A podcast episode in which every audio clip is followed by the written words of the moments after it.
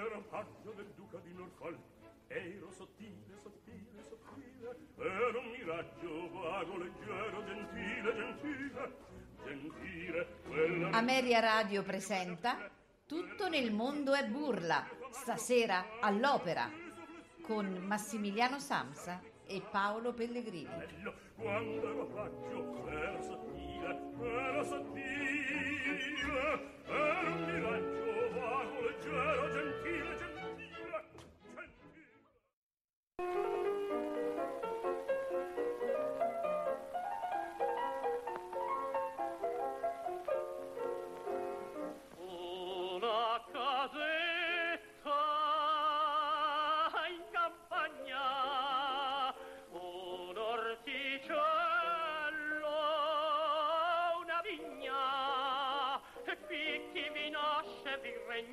non cerca e non sogna la grande città.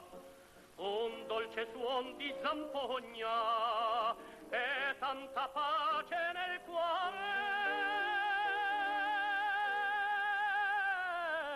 Se vuoi goder la vita, vieni qua giù in campagna. È tutta un'altra cosa, mondo color di rosa, quest'aria deliziosa non è l'aria della città. E svegliati con il gallo, specchiati nel ruscello, bacia la tua compagna che t'accompagna col suo marello. Ogni figliolo un fiore nato sulla collina, bacia una dozzina, che felicità se vuoi goder la vita.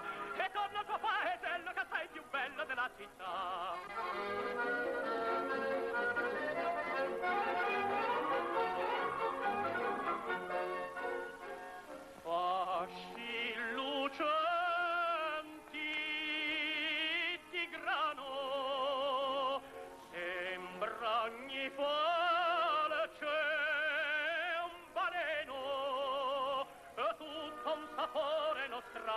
Profumo di pieno di grappoli e fior. E la sorgente pian piano mormora un canto d'amore. Se vuoi godere la vita, vieni qua giù in campagna. È tutta un'altra cosa, vedi il mondo color di rosa, quest'aria deliziosa non è l'aria della città. Svegliati con il gallo, specchiati nel ruscello, bacia la tua compagna che t'accompagna col suo marello. Ogni figliolo è un fiore nato sulla collina, e bacia in una dozzina, oh, che felicità! Se puoi godere la vita, e torna al tuo paesello che sei più bello della città. E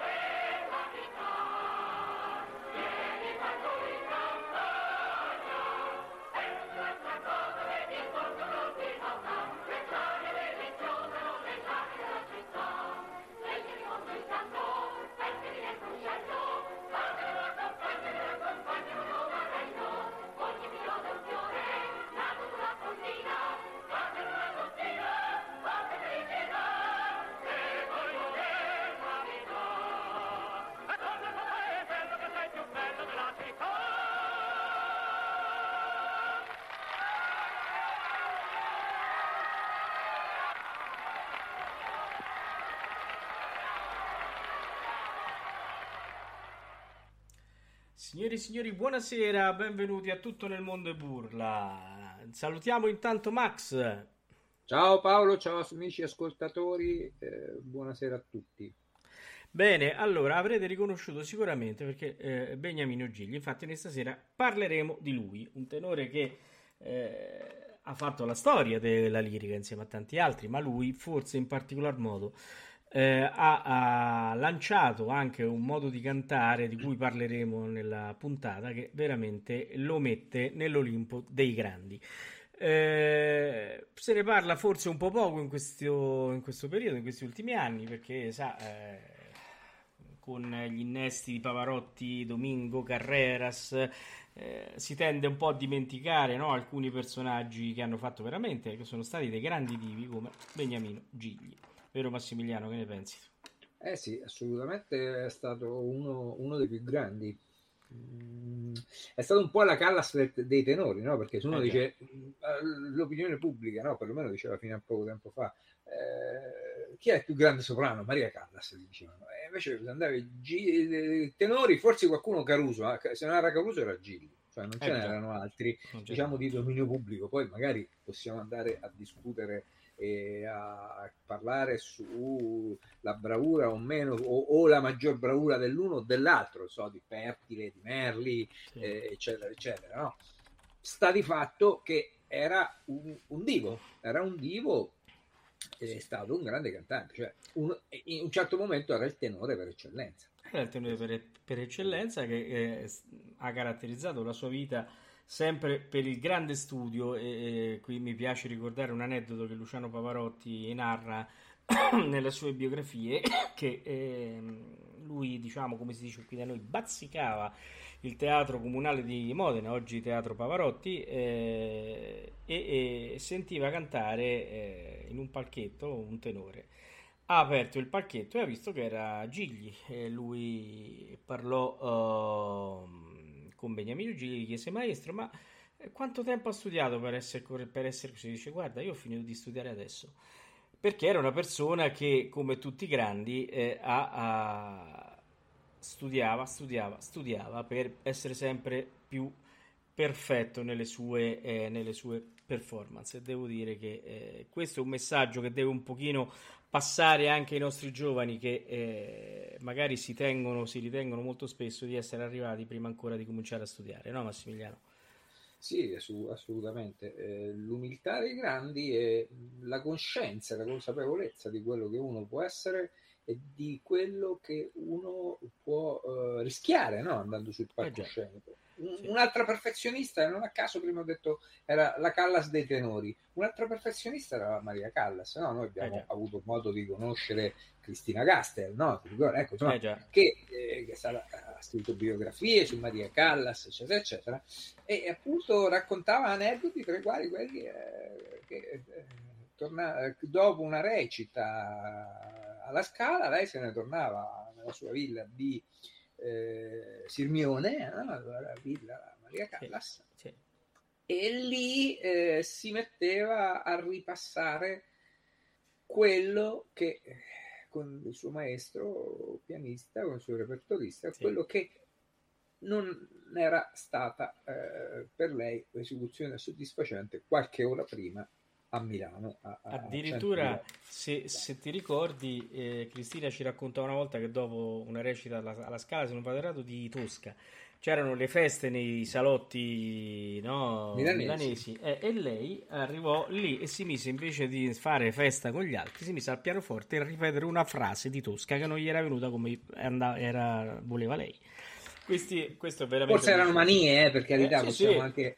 possiamo- Però eh, è inutile dire, cioè questi erano artisti arrivati, perché erano arrivati, perché erano eh, al massimo del gossip, al massimo della carriera lirica, Sì. al massimo di tutto, però poi andavano lì e, e facevano queste cose, appunto. Sì, Devo dire che comunque non, pos- non dobbiamo andare neanche eh, tanto indietro perché eh, eh, proprio parlando 20 giorni fa a Bassano con Rania Capaimasca eh, mi raccontava che eh, lei, perché ri- ricordavamo eh, la nostra esperienza indegna da parte mia, perché io con lei al Comunale di Bologna e, e mi raccontava proprio che per fare il capriccio, come per tante altre opere, lei studiava le ore, le ore, le ore e tanto tempo prima di eh, andare a, a iniziare le, le prove nei teatri, no? Quindi anche, ecco, questo veramente, come dicevi tu Massimiliano, è il marchio dei grandi cantanti, no? Studiare, studiare, approfondire, essere pignoli e essere eh, diciamo anche con se stessi i severi per riuscire ad arrivare a ottenere dei grandi risultati. E soprattutto mantenerli, perché voglio dire, loro Eh quando l'hanno fatto erano già belli, come ho detto poco fa, erano già in piena carriera, e quindi per mantenerli. E erano altri tempi, erano altri modi, oggi è tutto più veloce, tutto più rapido, quindi si fa la carriera più velocemente, altrettanto più velocemente delle volte però termina. Eh, il pubblico non è più, se va a vedere la scala, il logione della scala non è più il logione di 30 anni fa, ecco, insomma, per non andare poi Eh no. chissà quanto lontano perché parliamo 30 anni fa, sembra chissà quanto, ma erano gli anni, i primi anni 90, insomma, Eh, eh, sembrerebbe così lontano, no? Già, già ancora lì, ancora, insomma, parliamo dei logionisti della scala degli anni 50, 60, 70, beh, allora parliamo di un'esigenza eh, da parte loro eh, veramente più elevata, no? Comunque, io tornerei a parlare Sì. del nostro buon Beniamino Gigli che inizia la sua carriera come contralto a 15 anni. Ora, eh, dice, beh, sì, era un ragazzo. Certo, era un ragazzo, ma a 15 anni, Paolo, tu me lo insegni, la voce non è né carne né pesce, no? No, Eh, a, assolutamente 15 no. anni, a 15 anni non è più una voce bianca, o se lo è, è strano, perché eh, lì ormai lo sviluppo è partito.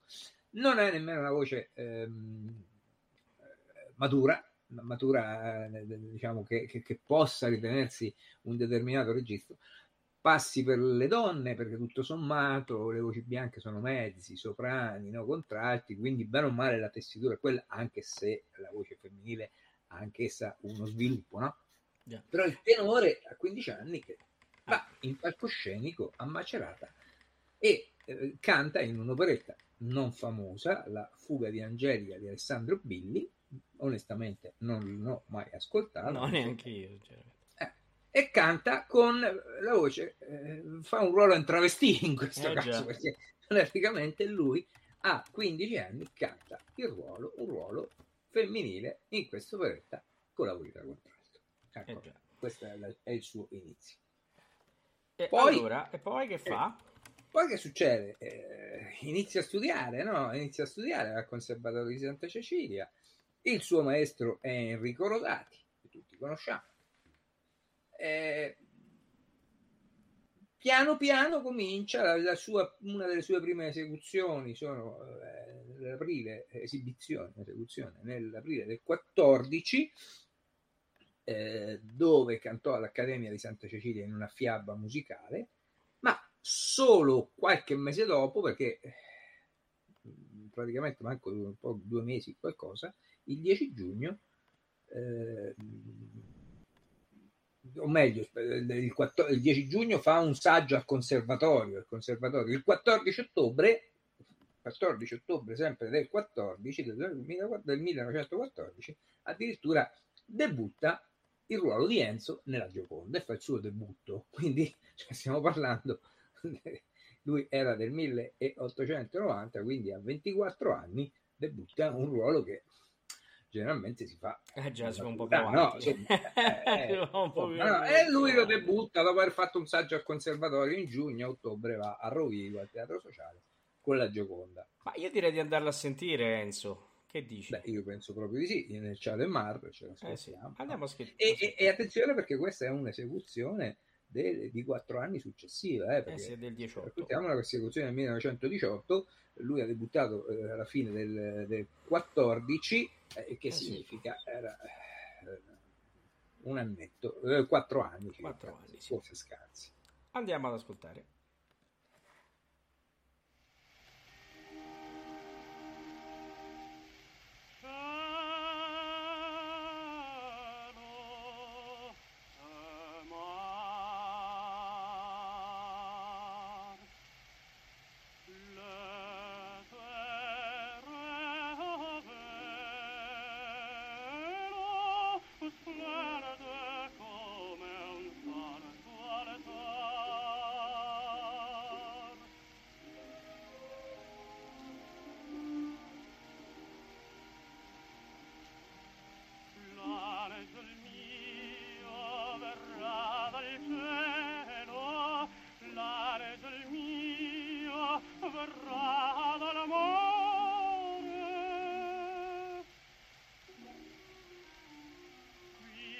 fendo ardente spina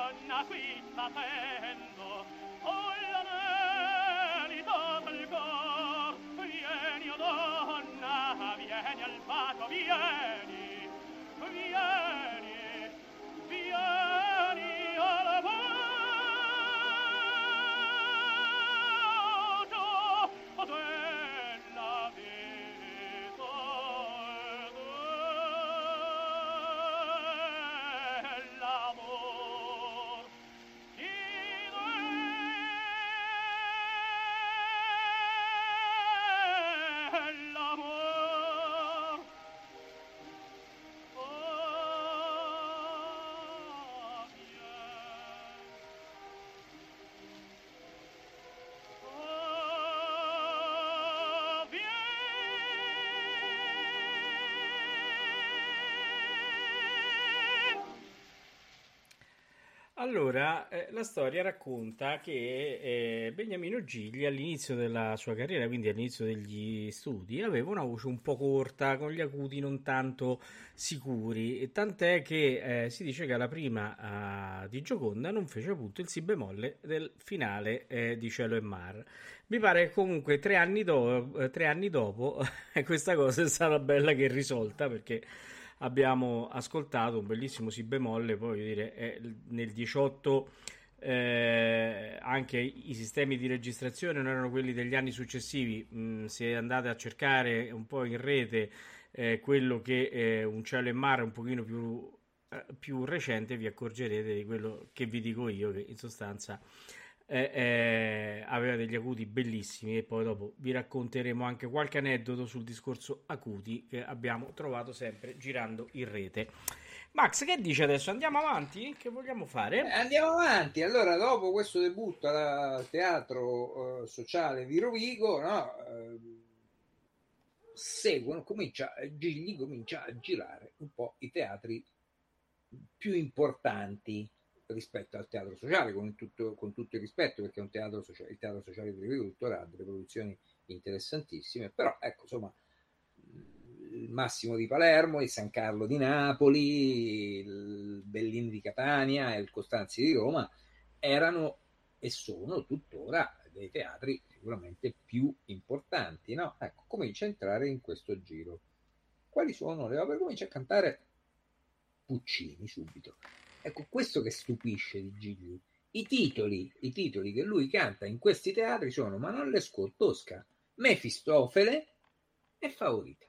Diciamo Insomma, eh, le cose un cioè, po', eh. Eh, uno rimane un po' basito come la favorita. Oggi se uno canta la favorita, canta la favorita, canta Donizetti e canta certe cose. Cioè, forse l'ultimo è stato Pavarotti, ecco che eh, sia già. un po' diciamo allargato su, questa, su questo fronte così. Eh, ma forse quell'incontro nel palchetto, no? Mentre lui nel camerino dove era che ha eh incontrato, eh, è stato diciamo eh, come dire mh, mm, profetico, no? Profetico perché Pavarotti un po' ha ripercorso eh, questi repertori, cioè ha cantato spaziando in questi repertori. Sì, anche se devo dire, poi lo sentiremo, eh, Gigli proprio per la qualità vocale che aveva, forse è riuscito meglio del mio Luciano a arrivare anche a cantare l'Otello, eh, no? Sì. Perché aveva un tipo di vocalità che forse si addiceva meglio a questo tipo di repertorio, mentre Pavarotti era più veramente un, un lirico pieno e magari sull'Otello, anche se l'ha fatto solo in registrazione, eh, si sente che non è proprio pienamente, no? anche se eh, stiamo parlando di un grandissimo, poi il mio preferito, quindi non, su questo non c'è dubbio. Sì, diciamo che, che, è un regalo che si è concesso a fine eh, carriera, un, vezzo, meglio, un peccato non di gioventù, di anzianità. Eh, sì, di anzianità, assolutamente. Eh, e comunque è, sicuramente Gigli è, è, è stato un, un fenomeno in questo campo perché come potrete ascoltare adesso quando metteremo diciamo avanti eh, Tosca eh, sentirete che eh, eh, la qualità, il materiale, lo squillo sono perfetti per il ruolo e poi ci accorgeremo che anche quando cambierà repertorio, non vi anticipo niente, questo squillo e questa qualità resta, resta immutata. Allora Max, che, che dici? Vogliamo partire con il trittico? E visto che lui comincia, percorriamo un po' questa sua carriera, la ripercorriamo idealmente in questo certo. momento, no? Eh, lui, eh, ent- lui inizia, entra nel giro dei grandi teatri cantando eh, i ruoli appunto che le opere che poco fa ho citato, Manon, Tosca, Mefistofele, la favorita, Manon era stata un'opera che ha messo paura a tantissimi, Corelli eh, non l'ha mai cantata, eh, del Monaco forse qualche volta, non, non ne sono sicuro, no, forse l'ha cantata del Monaco. Quindi lui tranquillamente ha eh, 25-26 anni ti parte eh, anche con queste opere. Andiamoci ascol- ad ascoltare la Tosca. Allora, eh, faremo praticamente una, un tri, una triade. Cominceremo con Recondi d'Armonie, poi sentiremo il duetto d'amore con Maria Caniglia e poi sentiremo il Luciano alle Stelle. Ecco, questa è tutta eh, l'edizione della EMI, eh, alla quale io sono molto affezionato perché è stata la mia prima tosca, ecco, lo voglio dire, il mio primo cofanetto che mi sono trovato in casa insieme alla Madama Butterfly. Eh, se, Madama Butterfly, Gigli dal Monte e c'era invece anche questo eh, esatto. cofanetto con Tosca anche, eh, anche, perché, diciamolo chiaramente, lo diciamo anche per almeno due persone che sono in chat, Beniamino Gigli era il preferito dei nostri genitori. Eh, e, sì, sì, e, sì, anche, e quindi io ho tutto il cofanetto, come anche eh, il papà eh, di qualcuno che è in, in, chat in questo momento, e come eh, anche te. E quindi è anche un po' un ritornare, no? C'era proprio il discorso, io mi ricordo i Natali a, a, ad ascoltare i dischi di, di Gigli e poi si dice ah questo sì, questo sì, tranne una volta che un giorno mio zio tirò, tirò fuori, dice ma sentiamo anche questo, tiro fuori Pavarotti con Amesami e quindi è, è lì eh, forse lì qualcosa, eh, qualcosa però insomma Gigli per loro era sempre Gigli ascoltiamo adesso ascoltiamo. Tosca, questa triade di Tosca con Maria Caniglia ovviamente Benedetto Gigli alla bacchetta direttore Oliviero De Fabricis, il grandissimo direttore. Ascoltiamo.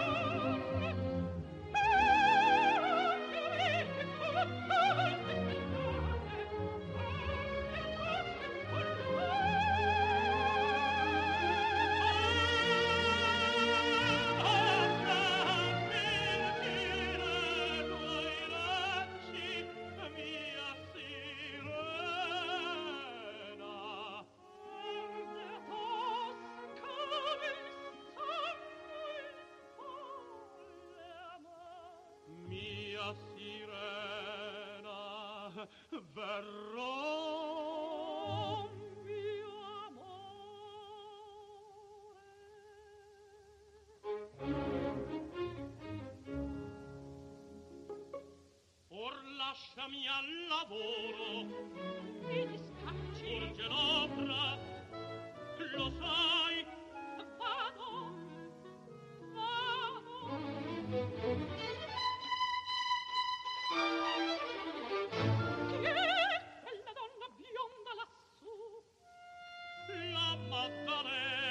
mi piace tanto.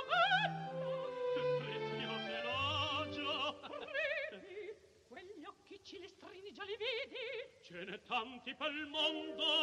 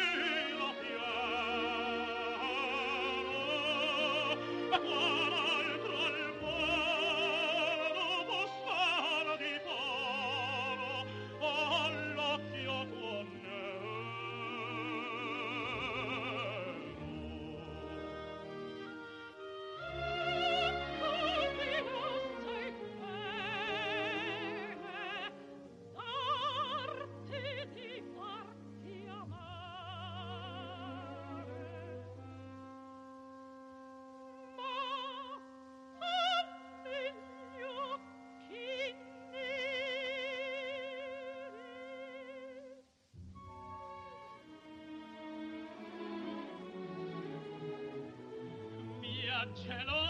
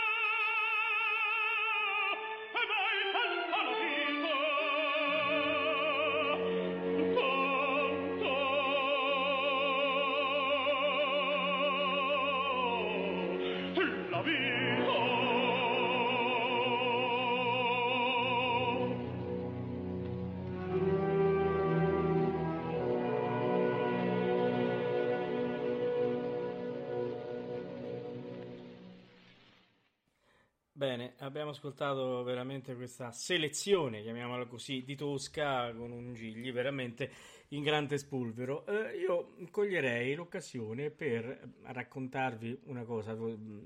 Se avete ascoltato, no, nel- soprattutto in Luce alle Stelle, eh, Gigli, no, con, eh, la sua, eh, con la sua vocalità, col suo modo di porgere, di interpretare, no? Eh, ci accorgiamo che in alcune, in alcune parti dell'aria, soprattutto nel finale, no, fa una specie di singhiozzo. E io mi ricordo che quando la studiavo, eh, il mio maestro mi diceva: Tu devi fare come i gigli, qui devi cercare di metterci il singhiozzo. Io non ce la facevo, era una cosa pazzesca. Stavamo a provare il finale per mettere il singhiozzo. E, e- e invece non ce la facevo, ed era perché queste sono cose che ti devono appartenere, se no non, ce la fai. Eh, Detto questo, eh, mi piace eh, leggervi perché eh, ricercando oggi su alcune cose su Ungigli eh, ho trovato oh, in un sito delle memorie raccontate da Michelangelo Verso, un tenore che è purtroppo nato nel 1920 e scomparso nel 2006, che ha avuto la fortuna di conoscere Beniamino Gigli. Vi leggo solamente questo aneddoto che riguarda il suo primo incontro. La prima volta che ho avuto l'onore di conoscere il tenore Beniamino Gigli è stata a Roma quando avevo 17 anni e venivo da Bovolone, Verona. Eh, vedo Massimiliano, tu dovresti sapere dove Sì, sta. conosco bene Bovolone, conosco bene. dove avevo conseguito un corso di brevetto di volo a vela. A conoscenza che Beniamino Gigli abitava nella sua villa personale in via Serchio 2, ho chiesto telefonicamente un'audizione che lui volentieri mi concesse. Così andai insieme ad un pianista a casa sua. Mentre cantavo l'aria Teucara dei Puritani a piena voce, anche perché il pianista suonava troppo forti, forte, Gigli ci interruppe dicendo al pianista: Devo sentire a lei come pianista o devo sentire il tenore? E allora la prego di accompagnare il cantante e di rispettare i piani come segnati nello spartito, perché altrimenti costringerebbe il cantante a forzare e spingere la voce e non potrebbe dare espressione di bel canto. Poi, come esempio, Gigli, seduto nella sua poltrona, cantò con la massima facilità la frase più acuta serrammento, volendomi dimostrare come si emette un do diesis con la, felici- con la facilità e il bel canto che lui solo aveva, dandoci così una grande emozione da rimanere sbalorditi. Poi mi disse: Tu vuoi cantare solo per una sera o per tutta la vita? Pensa di cantare con l'interesse o con il tuo, o con il tuo capi- e non con il ah dice pensa di cantare scusate con l'interesse e non con il tuo capitale. E allora io mi sono permesso di chiedere una spiegazione più dettagliata. Lui mi spiegò in poche parole che l'interesse sarebbe la tecnica, l'intelligenza, la musicalità e la facoltà di sapersi risparmiare per poter cantare professionalmente per poter fare anche una carriera duratura, mentre il capitale sarebbe la propria salute in genere, specialmente quella delle corde vocali, e bisogna saper usare bene la giusta tecnica di emissione assieme alla, ries- alla respirazione traf- eh, diaframmatica, cantando sul fiato e sulla parola, appoggiando in maschera, senza usare né suoni gutturali e nasali. Diceva Enrico Caruso, chi sa ben respirare sa cantare sul fiato.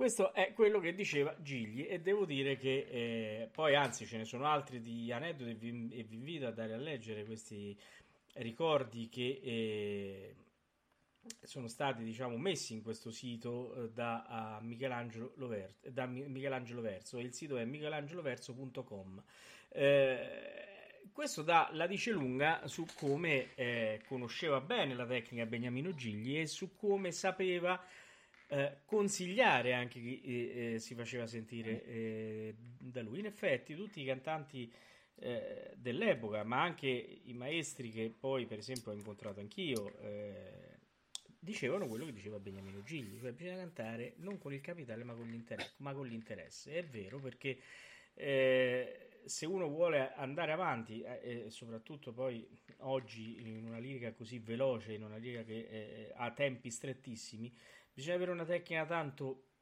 a posto per cantare veramente con l'interesse, perché se- se no si rimane dentro. Infatti, Massimiliano prima accennava no, a tanti cantanti dalle belle voci che magari si buttano nei repertori e quindi sfruttano il capitale, perché in certi repertori non si può far altro che sfruttare eh, il capitale se non si ha una tecnica perfetta una tecnica pronta per quel tipo di repertorio, ma un giovane è difficile che ci riesca eh, almeno subito, e, e quindi eh, eh, le carriere naufragano veramente per non avere l'idea di come gestirsi.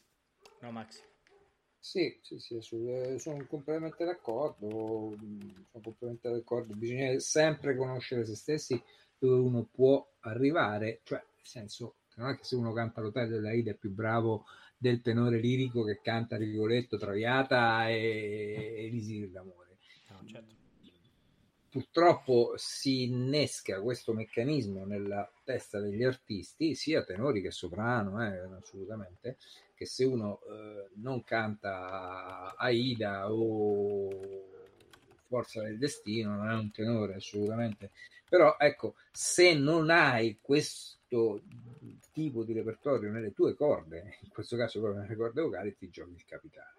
Un altro aneddoto, ora vado un po' a memoria di quelli che si, si raccontano, non ho una fonte diretta, è quello che eh, appunto in un'altra audizione, forse potrebbe essere stato anche di questo giovane, eh, o, o, o, o, no, forse un altro, perché mi sembra che, cantare, che avesse portato a far ascoltare a Gigli Celeste Aida, e alla fine ha detto maestro allora come, come sono andato?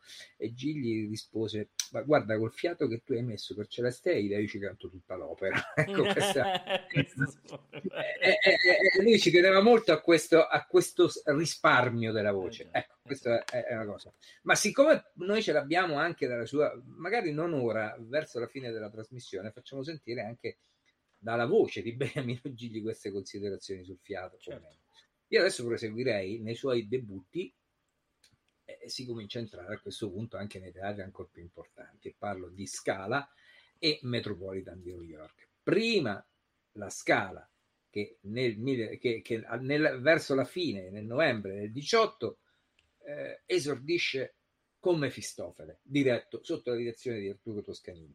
E Due anni dopo, sempre nel novembre, proprio quindi due anni dopo, fa anche il suo esordio al Metropolitan di New York, guarda caso sempre con il Mefistofele. E quindi io, guarda caso, mi ascolterei cioè, la, la, la, la celeberrima aria eh, giunto sul passo estremo. Tu cosa ne pensi? Ah, assolutamente sì, che poi mi ricordo che questo quando studiavamo i vecchi maestri ti, ti insegnavano a cantare Giunto perché la U stringe. John. John invece, sentiamo eh, Gigli come eh, invece la interpreta.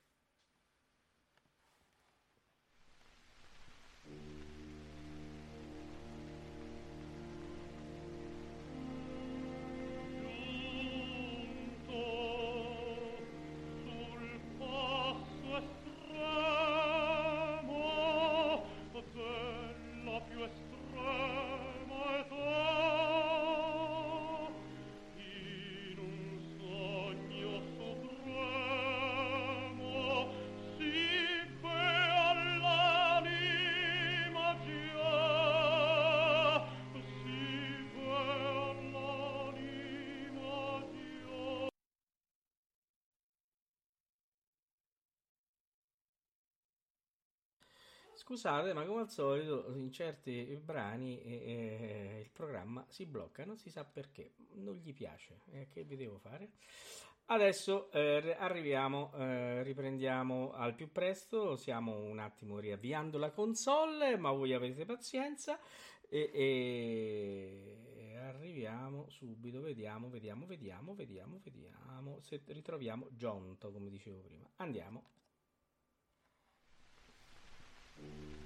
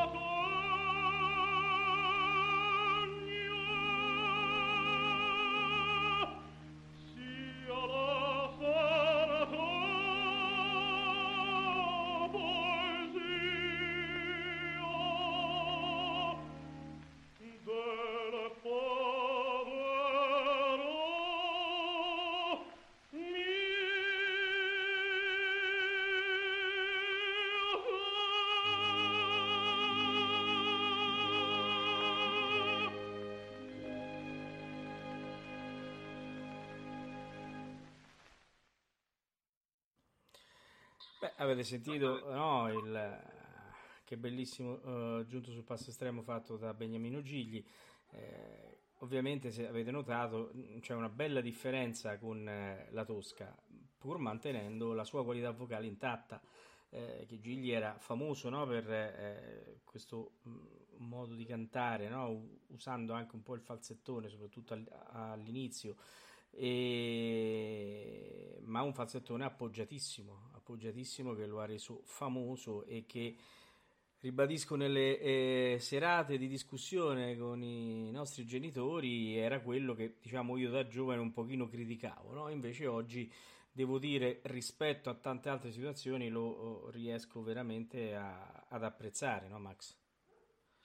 Ah beh, certo, certo. Ma io, senti Paolo, volevo fare mm. una fuori onda stavamo parlando di una cosa, non so se vuoi proseguire sul discorso oppure volevo no, no, vai, vai, vai, vai, Ecco, no, tu stai dicendo che Gigli non era ben propenso per la radio. Infatti c'è un episodio del 1929 una rivista specializzata in materia di radio, eh, cito l'articolo che ho trovato orora in rete, eh, riportava un nuovo affronto di un artista italiano nei confronti della radiodiffusione. Ci si riferiva al tenore Beniamino Gigli che si era rifiutato di cantare ad un concerto a Breslavia se non venisse tolto dalla sala il microfono che serviva per la radiotrasmissione. L'increscioso episodio era stato preceduto da un simile evento con protagonista il maestro Arturo Toscanini. Quest'ultimo, tuttavia, finì per cedere alle insistenze degli organizzatori, dimostrando maggiore apertura del celebre tenore. Insomma, in questi due episodi sono stati non sono stati ben accolti dal pubblico che si è interrogato sulle motivazioni di simili dinieghi molto probabilmente ritenevano che la, radio riprodu- eh, che la radioriproduzione non potesse soddisfare appieno e che di conseguenza poteva dare adito a false critiche ed interpretazioni. L'articolo non so quanto fondamento abbia, se vuoi ti cito eh, chi ha scritto questo testo, eh, Umberto Alunni. Eh già. Infatti, infatti, volevo vedere se riuscivo, ma siccome eh, in questo momento mi sta... Adesso mandiamo un eh, un, eh, un, brano perché vediamo se riesco a fare il colpaccio. Va, vediamo un po'. Eh, ok, allora io adesso direi questo: direi questo. Eh, lui, eh, Gigli debutta, abbiamo detto, sia la Scala che al Met con eh, il Mefistofele. Però io adesso andrei con uno dei brani quasi che identifica, o perlomeno ha identificato per molto tempo forse perché mi ha sorpreso sentir cantare in quel modo quando ero ragazzino, ma ragazzino veramente i pescatori di perle, che lui canta in italiano, sì. la, il classico Gigli che canta in falsetto, canta appoggiato, canta di testa, canta di petto. come, canta, ascoltiamo, ascoltiamo poi ne parliamo. Poi ne parliamo, poi ne parliamo, poi ne parliamo vedo se riesco a fare il colpaccio. Eh? Vediamo, vediamo.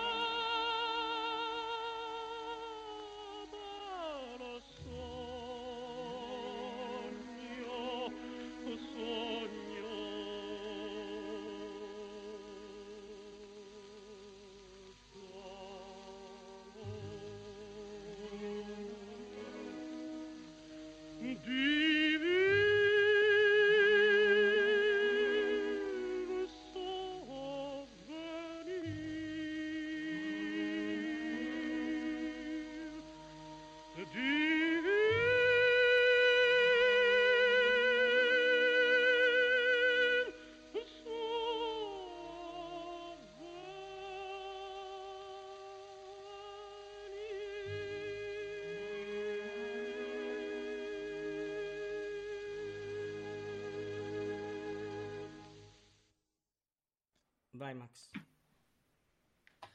Ecco qua, Paolo, ti faccio una domanda. Sì. È falsetto?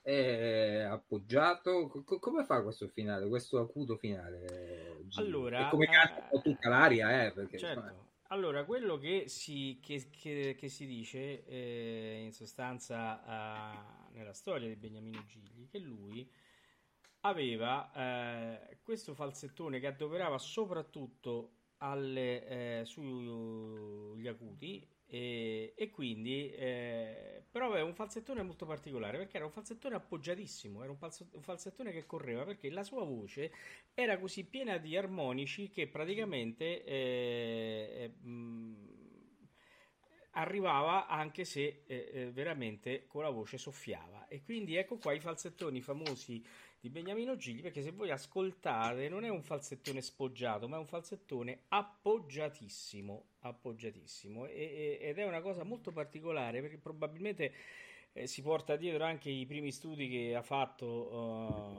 eh, nel coro eh, della cappella di Recanati. E sicuramente perché già da allora, già da quando era bambino, eh, aveva una voce molto importante. La stessa famiglia, no? Max l'ha Sì. poi spinto a andare a Roma quando si è accorta dei mezzi che aveva il ragazzo Beniamino Gigli. Ho detto ciò, però, avevamo promesso ai nostri. No, io fa- vorrei Vai. fare un passo indietro. Prima tu hai messo in discussione la veridicità di un articolo che io ho letto. Ma sarà vera questa notizia? Non so, ma di Eh, chi dico, era guarda, la firma, la firma di un certo Umberto Alunni. Non Ah, il so. socio. Il socio, chissà se il socio c'è. Socio ci sei? se, se- se c'è, se c'è. Prova a Se vedere. c'è il socio, socio ci sei? Tu, tu. Casualmente, casualmente ci sono. Buonasera, buonasera. Buonasera. Buonasera Max, buonasera Caramba, che Paolo. sorpresa. Abbiamo finalmente il socio in una trasmissione di musica lirica e qui Degno poteva- amico dico tanto socio, vi vedo Ecco, bene beh, insieme. beh, eh, insomma. Allora, per chi non conoscesse Umberto Alunni, ma chi sta in, in chat eh, almeno so- lo conoscono molto bene, Umberto è, è l'altro socio di Ameria Radio, ovvero sia uno dei due fondatori, l'altro non lo conosco. E, e con lui facciamo, ecco già scrivono il socio, eh, facciamo eh, trasmissioni veramente sulla divulgazione radiofonica e, e anche di, terri- sul territorio, sulla società, infatti territorio e società, e, parliamo anche spesso di economia e di impresa. Però oggi è, eh, stato chiamato nella trasmissione lirica dove lui si trova veramente a suo agio. Perché questo articolo, ecco, saluti al socio Umberto fanno qui, eh, eh, Cito il, testo- cito il titolo. Ecco, dell'articolo. cita il titolo. Nel il titolo. 1929 Beniamino Gigli snobbò la radio, pubblicato su Arte, e- Arte Eventi, Arte Eventi News. Eh sì, eh sì, è così. Eh, no, ma adesso Sì, perché mi avete chiamato? Scusate, non No, avevo- per parlarci- tu parlassi. approfondire questa notizia sulla... Dai, non c'è Don Matteo stasera. No, ma hai ragione, grazie per, diciamo così, per la, la divulgazione diciamo, che fai del mio, dei, dei- dei miei, dei miei Ma scusa, piaceri, dei io sento. Topolino, io guardo Topolino, leggo Topolino, scusa. Eh, Ah, mannaggia, mannaggia. No, comunque questa sera diciamo che eh, è una cosa che ci accomuna un po', no? il fatto di, di Beniamino Gigli e la radio, tu sai, non è che eh, sono particolarmente eh, vicino a questo mondo, però mi fa particolarmente piacere diciamo, questa, così, questa liaison, no? Eh, perché devo dire che insomma in questo caso Beniamino Gigli ha adottato dei- un, un comportamento magari eh, se, se uno insomma, dovesse fare un'analisi molto, molto light, non da, eh, no, da, da- da- protagonista, diciamo, quale potrebbe, come si potrebbe conoscere. Però eh, il fatto che Beniamino Gigli snobbò la radio, poi magari raccontiamo perché, le motivazioni che stanno alla base, è figlio di una eh, credenza che non riguarda solo Beniamino Gigli. Eh, nella sostanza, diciamo, i, vari cantanti, eh, soprattutto anche diciamo, i direttori d'orchestra, perché poi c'era anche Toscanini che ha avuto lo stesso, lo stesso problema con la radio, non erano particolarmente inclini a far risentire la propria voce eh, attraverso la radio, perché la motivazione, eh, insomma, motivazione subliminale era che sostanzialmente insomma, mh, non c'erano adeguate attrezzature che potessero magari riprodurre in modo fedele la voce. E, e quindi eh, chiaramente insomma risentire Beniamino Gigli a radio poteva essere un po' una, così, una diminuzione rispetto a quello che poteva insomma, essere l'autore dal vivo. Altri, un po' più maligni, come forse Paolo potrebbe essere, eh, no, no, no, era così. Eh, ritenevano invece un altro, un altro discorso, magari la riproduzione eh, attraverso la radio con buona pace ovviamente diciamo, di tutto l'aspetto di alta fedeltà, ma poteva mettere in discussione eh, l'esecuzione. Certo. Eh, perché magari ascoltata in maniera fredda, in maniera disimpegnata, a, al netto di una suggestione da presenza, poteva in qualche modo insomma, eh, creare qualche, qualche problema.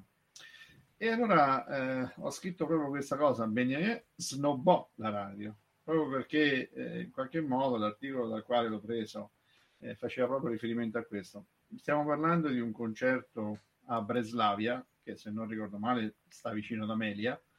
E... Dietro l'angolo, appena girato l'angolo. E lui si impuntò, diciamo che lui si, ecco, ho raccontato un po' di discussione, si impuntò, si impuntò al punto che se non fosse stato tolto la, il microfono eh, dalla, dalla, sala, lui non avrebbe, non avrebbe, cantato. Devo dire che eh, Arturo Toscanini in questo caso è stato leggerissimamente più morbido, tu poi Max, se hai letto l'articolo, ho in qualche modo riportato questa, questa riflessione Sì, sì. e in qualche modo no, lui finì un finì per cedere un po' all'insistenza degli organizzatori, che gli organizzatori insomma dire ma dai insomma, non fa l'Arturo, dai su via per piacere. E, e quindi eh, in qualche modo Toscanini dimostrò diciamo, una, una, una maggiore apertura del celebre tenore.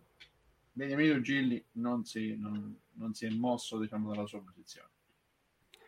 Allora, Però diciamo che- eh, Diciamo che poi, 12 anni dopo, ossia nel 41, quando esce il film Mamma, dove lui canta la colonna sonora, la famosa canzone Mamma, penso che con gli introiti della SIAE lui abbia detto la radio va va benissimo. bene, Il certo, sicuramente sì. è, è un ottimo strumento. Oh, eh, adesso non per distogliervi, ma per finire la carrambata, signori e signori, abbiamo con noi Maria Teresa che appena visto Umberto arrivare in radio, è arrivata su con noi. Eccola. Buonasera. Buonasera. Eccoci, c'è anche Maria Buonasera Teresa. Maria Teresa. Siamo tutti, visto? Super Mary, buonasera. Buonasera Umberto. Il maestro in una Maestro, ma lirica. che succede questa sera? Niente, sono stato tirato giù dal letto. E io a quest'ora tu lo sai, dormo, ho, qualche, qualche minuto per togliermi il cappello, le babbucce, tutte quelle cose che Domanowski chi ha visto il film di Stadio Olio riesce perfettamente a capire. La retina, Sì, sì. Modello anni 60, 70. Sì, sì, mi si è impicciata la camiciona perché io c'ho- dormo con un camicione e quindi mi hanno voluto coinvolgere il martedì, insomma, eh, di martedì, come direbbe qualche, insomma, Di vabbè. martedì, certo, abbiamo così, eh beh, perché ha letto questo articolo, ha scritto firmato Umberto Alunni, al che, eh, eh, ecco, qui in chat si stanno proprio sbizzarrendo col fatto che c'è Super Mary, eh, siamo tutti, quindi questa sera è una puntata particolarissima, insomma, no? Bene, Particolare. benissimo. Ho sentito che il maestro ha parlato di Toscanini, che ha parlato di Gigli. E che succede? E che c'è? Sì, parlo anche, parlo anche, di- anche di rose, parlo, però insomma, eh, la sera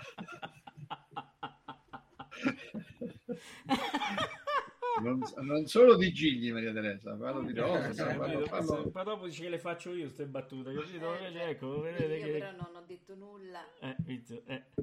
Bene, Quindi, allora, ecco. che ne dite di, visto che siamo ormai a ve- una ventina di minuti dal termine della trasmissione, di andare, dopo aver ascoltato i pescatori di perle con questo dibattuto eh, falsettone, non falsettone, appoggio, andiamo a sentire un Gigli che canta un'opera, un, un ruolo che lo canta integralmente. Noi ci ascoltiamo, non so, il finale, Paolo, vai di te, dell'Otello. Lui l'ha, i- eh, lo ha cantato integralmente, inciso.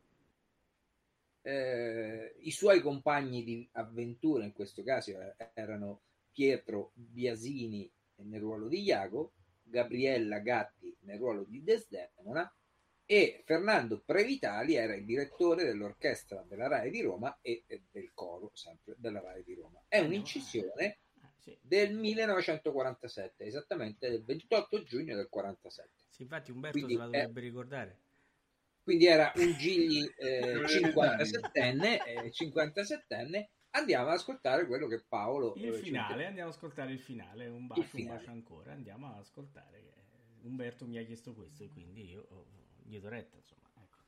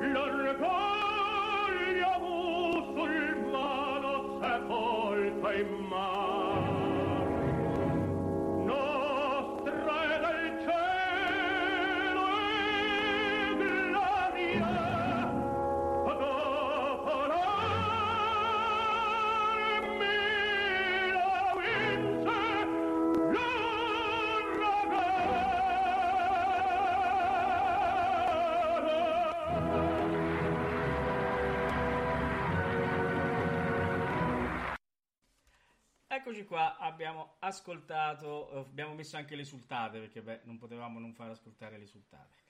Allora, siamo ancora tutti qui, eh, c'è Umberto, c'è Maria Teresa, chiaramente io e Max e, e niente. niente, io volevo, Max, niente, Vai. volevo mettere in evidenza appunto mh, queste due mh, diametralmente opposte vocalità, eh, quella dei pescatori di perle, ma quella adesso che abbiamo ascoltato dell'Otello, ma anche in Tosca e in Mefistofele.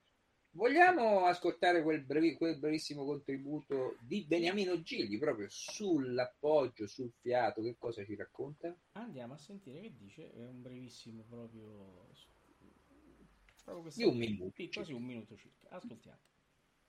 La prima condizione per cantare bisogna ricordarsi il punto massimo, e cioè dove si deve appoggiare la voce, dove si deve prendere il respiro profondo, perché il canto è basato unicamente sul respiro e il respiro bisogna farlo sul diaframma. Il diaframma ha una grande importanza. Dunque, ammettiamo che noi facciamo un respiro, un respiro senza diaframma, vuol dire che lo facciamo sul fiato. Mamma, sì, mamma, lo vedo, lo vedo.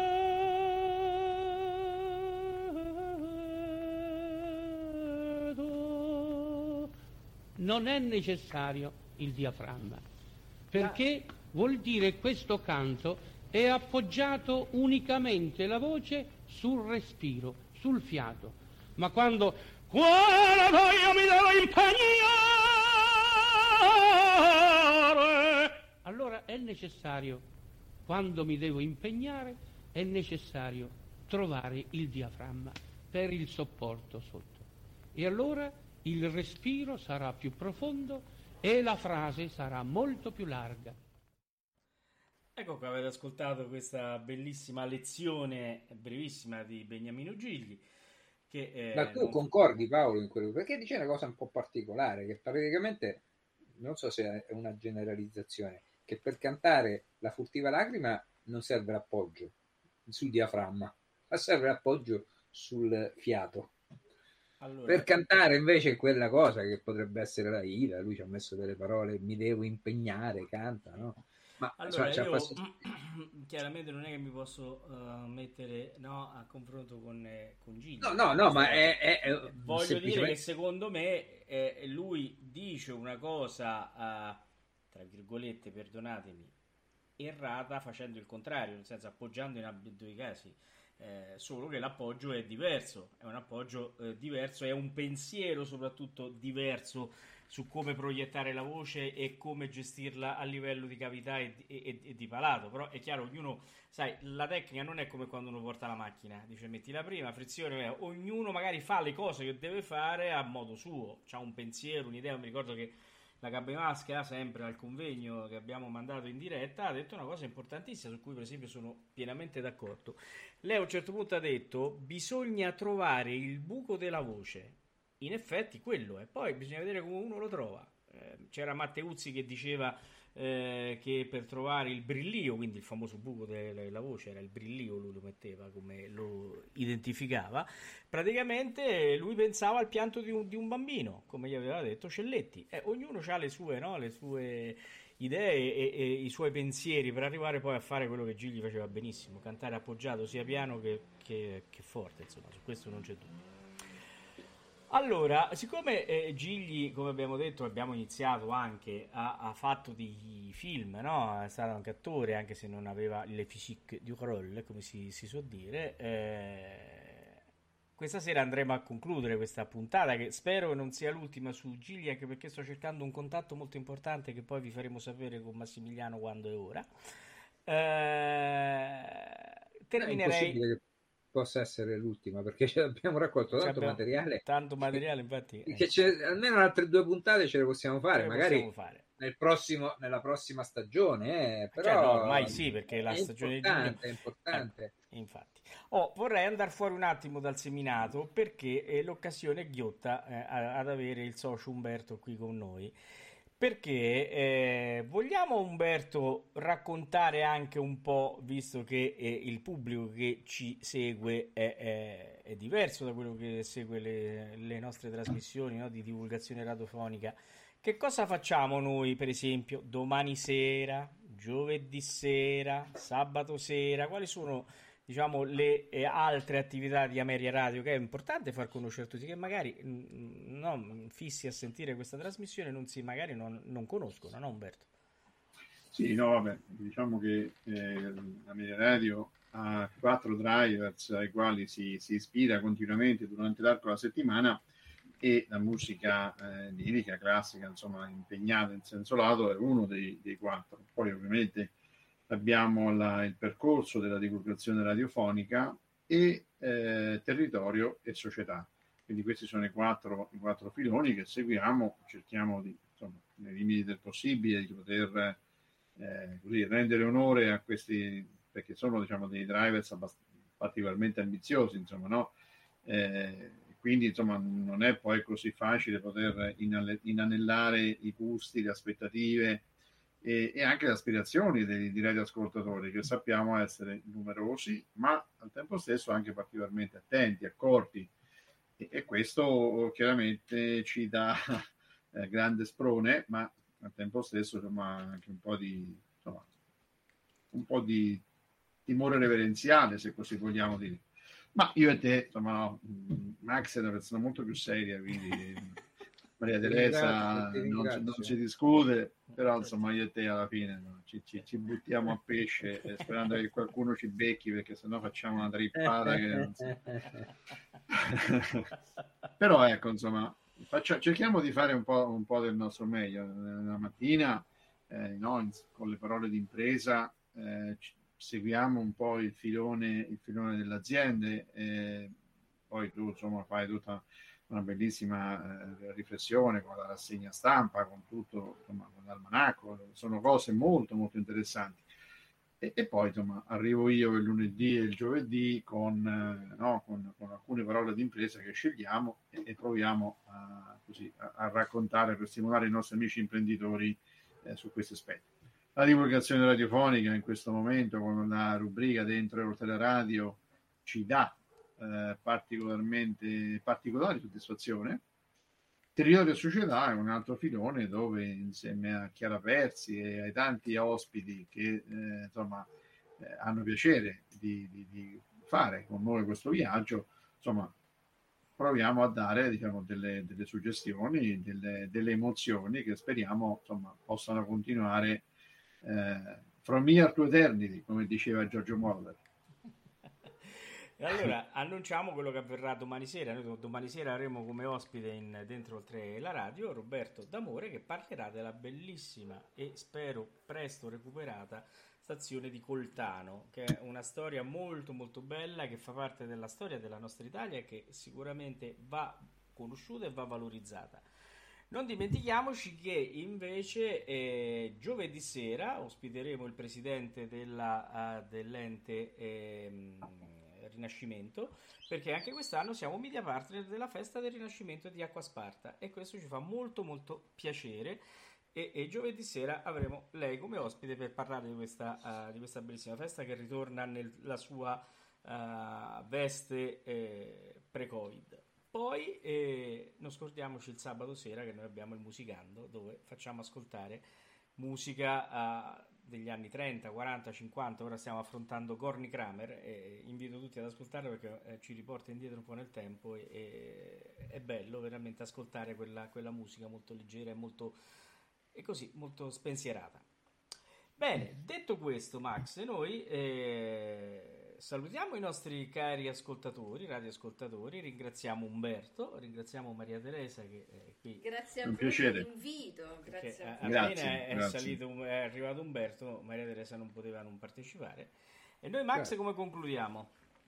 Beh, concludiamo con una canzone. Abbiamo aperto con una canzone, no? eh, concludiamo con una canzone perché Gigli è stato famosissimo, come hai detto tu poco fa, eh, anche per aver interpretato delle canzoni colonne sonore di film, no? Eh, qual è la canzone che, Gigli, che identifica Gigli per eccellenza? È Mamma, tratta dall'omonimo film di Guido Brignone, eh, che però è passato ormai alla storia eh, più la canzone che il film, perché il film probabilmente non lo trasmettono più, mh, mm, probabilmente nessuno l'ha mai visto, cioè io personalmente non l'ho visto, non io so se Umberto l'ha... Tu, tu l'hai visto? Ecco, comunque, ecco, insomma, passa la storia la canzone, non un po' come accadeva per i 45 giri che uscivano con il lato A e poi boom, esplodeva il lato B no? Della, del disco. Attenzione, ecco, non, non, siamo ancora in fascia protetta. Sì, assolutamente sì. Eh, allora mi ricordo un aneddoto di questo film perché eh, a mio padre eh, piaceva tanto vederlo e io lo vedevo insieme a lui, no? Però che papà si commuoveva, no? soprattutto quando cantava mamma, eh, papà si commuoveva. Allora mamma mia eh, veniva lì e vedeva che papà si commuoveva, cioè, eccolo, come al solito ti commuove, intanto si commuoveva anche lei. Tutti e due commossi. mascherava la sua commozione additando tuo padre dice no sì.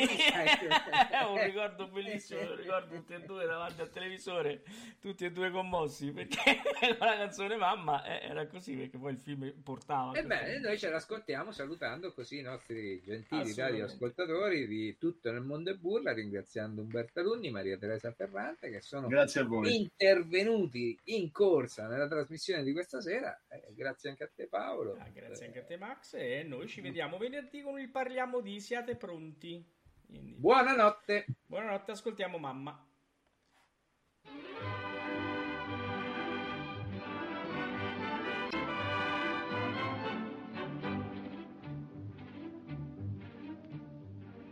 Mamma, son tanto felice perché ritorno da te.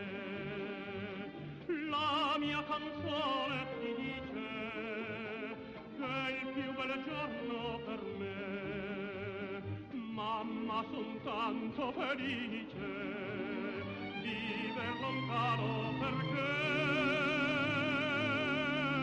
mamma, solo per te la mia canzone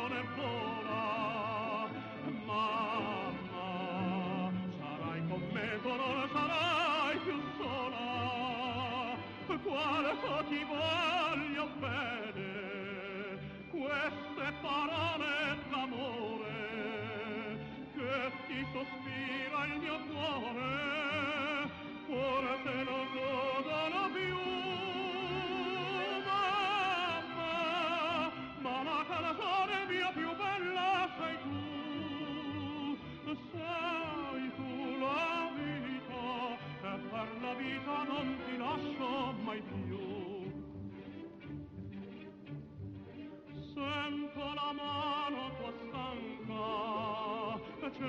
cerca i miei riccioli d'or. Sento la voce ti manca, la ninna nonna d'allor. Oggi la testa tua bianca, io voglio stringere al cuore.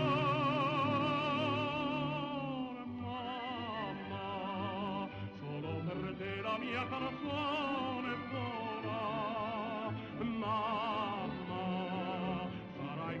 dolor sarai più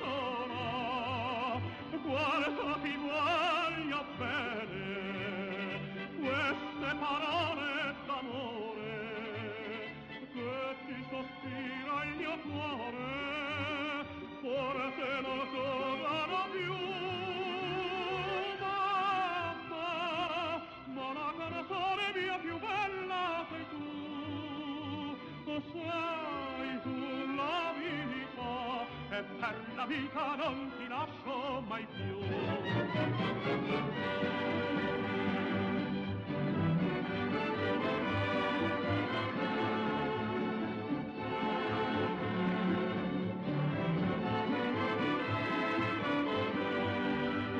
Guarda ti voglio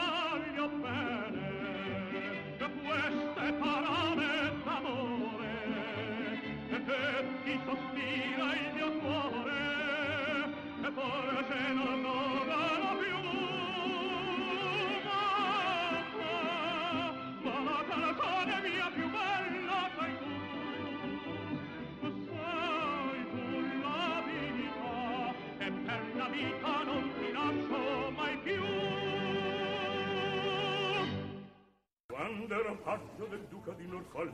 Ero sottile, sottile, sottile ero un miraggio vago, leggero, gentile, gentile gentile quella... Ameria Radio ha presentato Tutto nel mondo è burla stasera all'opera con Massimiliano Samsa e Paolo Pellegrini. Quando ero paggio ero sottile ero sottile ero